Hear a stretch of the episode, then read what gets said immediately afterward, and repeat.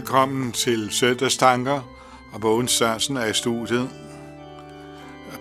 Prædikenteksten for denne søndag er hos Matthæus, kapitel 8, og fra vers 1 til 13. For tro er den forvisning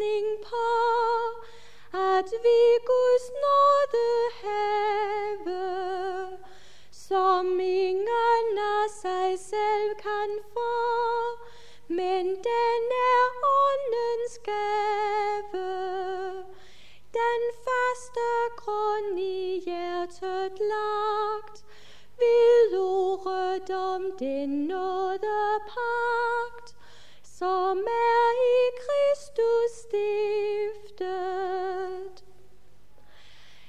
Et eget væsen er vor tro, et såre mægtigt gode, som fylder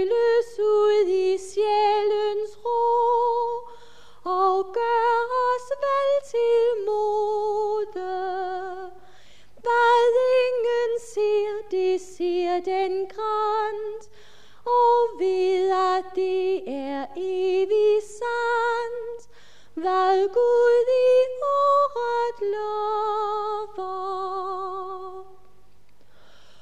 Usynlige og høje ting kan troen se og høre, og midt i sokker fryde darling.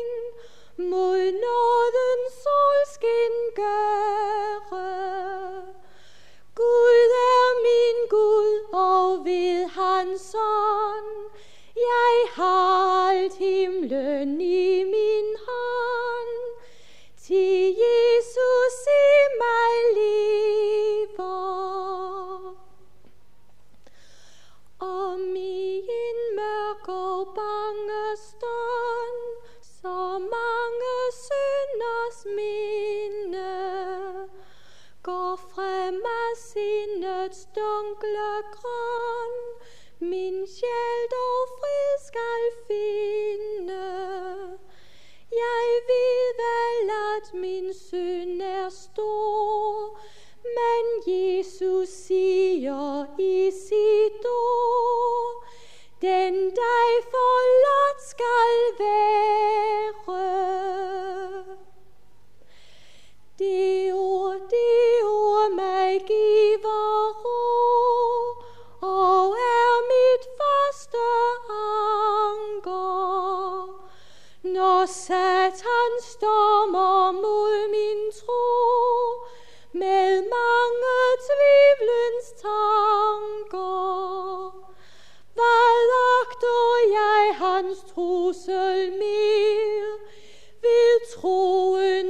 Troen jeg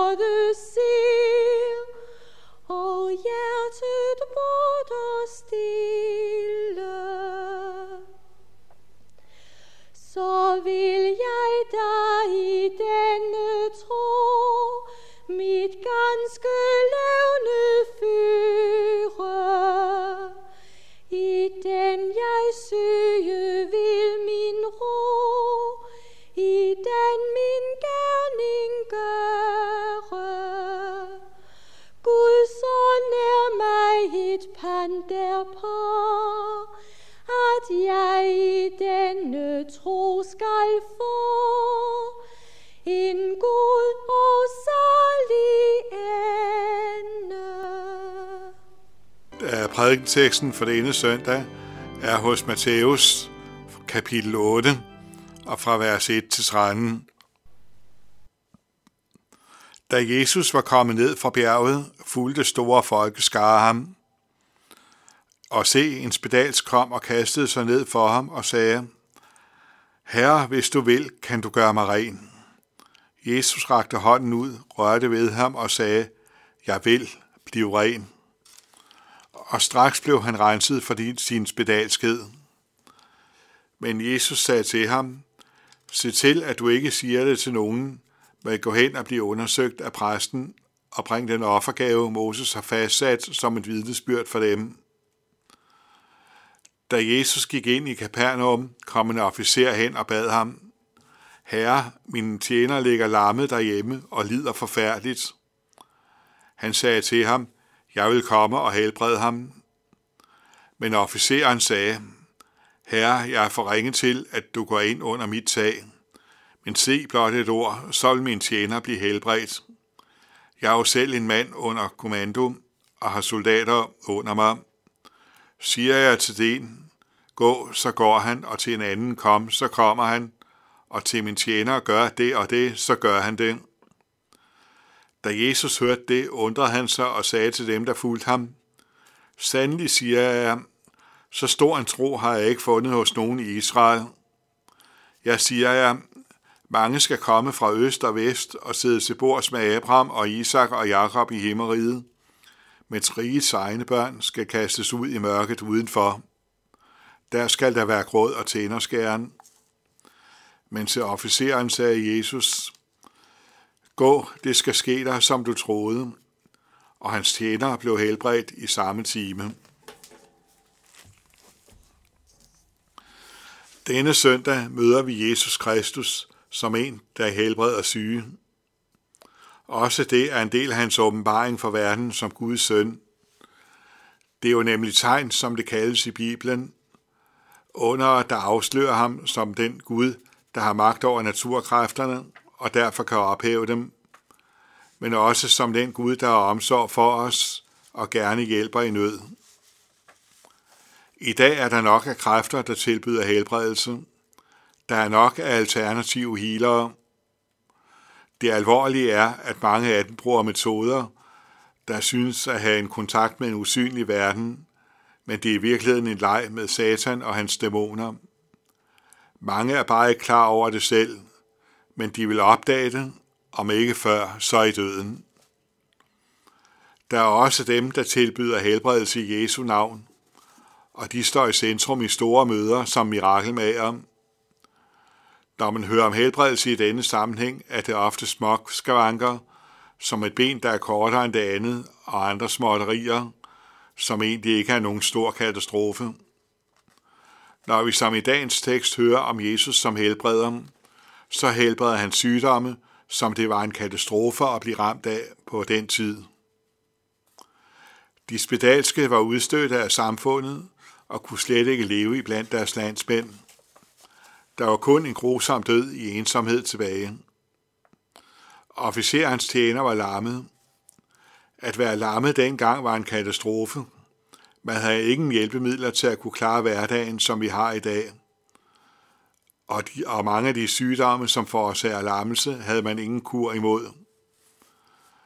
Derfor var det en katastrofe at blive ramt af disse sygdomme på det tidspunkt. I dag har lægevidenskaben fundet flere midler mod langt flere sygdomme, og også mange af dem, som det omkring over 0 var en ulykke at blive ramt af. Vi skal sige Gud tak for helbredelsen, uanset om den sker på en underfuld måde, eller om den sker med lægen som for menneskelig formidlelse, midling, som menneskelig formidling af helbredelsen. Derfor er alt snak om, at kristne ikke kan gå til læge, absurd snak. En syg skal lægge sin sygdom frem for Jesus, som den spedal skal gøre her. Og har man en slægtning eller ven, der er syg, så lægger man det frem for Jesus.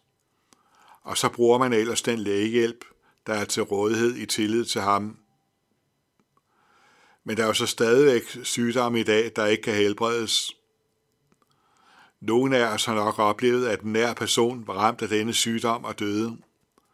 Hvorfor gjorde Jesus dog ingenting, spørger vi så. Bad jeg ikke nok? Vi må tænke på, at den fysiske død ikke er afskaffet, selvom Jesus har overvundet døden. En skønne dag rammes vi alle af en sygdom, der tager livet af os. Om ikke før, så når vi på grund af alderen har fået svækket den modstandskraft, som kroppen har i sig fra naturens hånd. Hvornår Gud lader det ske, det kan vi ikke bestemme, men vi har altid lov at gå til ham og lægge det frem for ham. Jesus er ikke en sensationsmager, når det gælder helbredelse.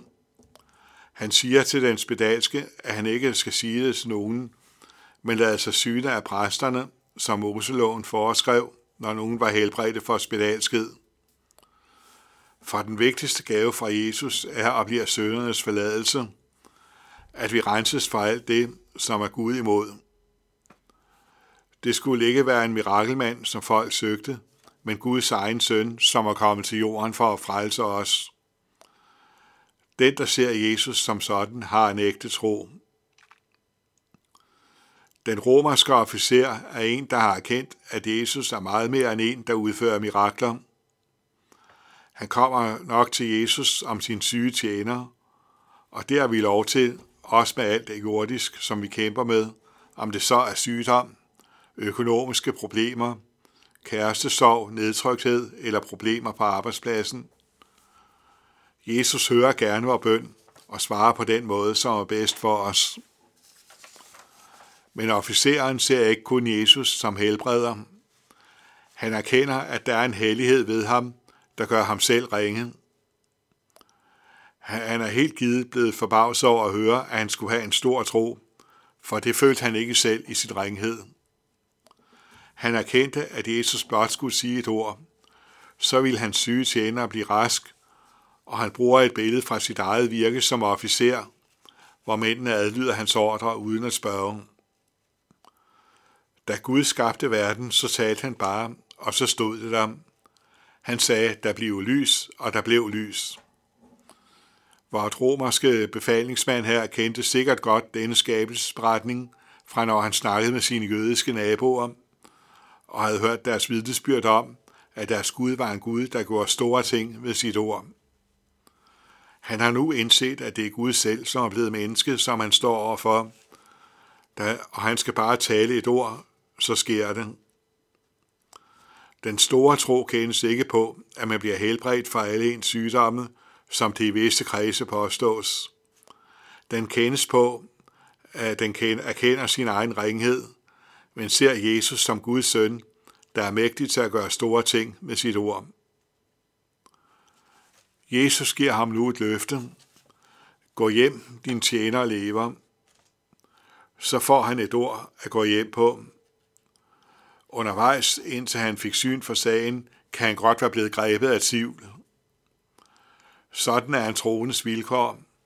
Man har et løfte at gå på, et løfte om søndernes forladelse, og som, som konsekvens deraf at være under Guds faderomsorg og om det evige liv. Vi kender også til, at tvivlen kan gribe os, men vi, igen, men vi må igen se på løfterne. De kan ikke svige. Så det skal være det, vi hviler på, når vi i dag på den søndag, som fra gammel tid af er blevet kaldt for troens søndag, skal tænke over, hvad tro er. Troen ser ikke på sig selv, men på Jesus. Amen. Kære Jesus Kristus, tak fordi du er mægtig til at gøre store ting med dit ord, og tak, at vi må lægge alle ting frem for dig. Vi beder om, at vi må erkende, hvor lidt vi er os selv, men at du er en meget større frelser. Tak, at vi må lægge alting frem for dig. Amen. Vi skal slutte med at høre LM-sangerne synge Ængsted i hjertet.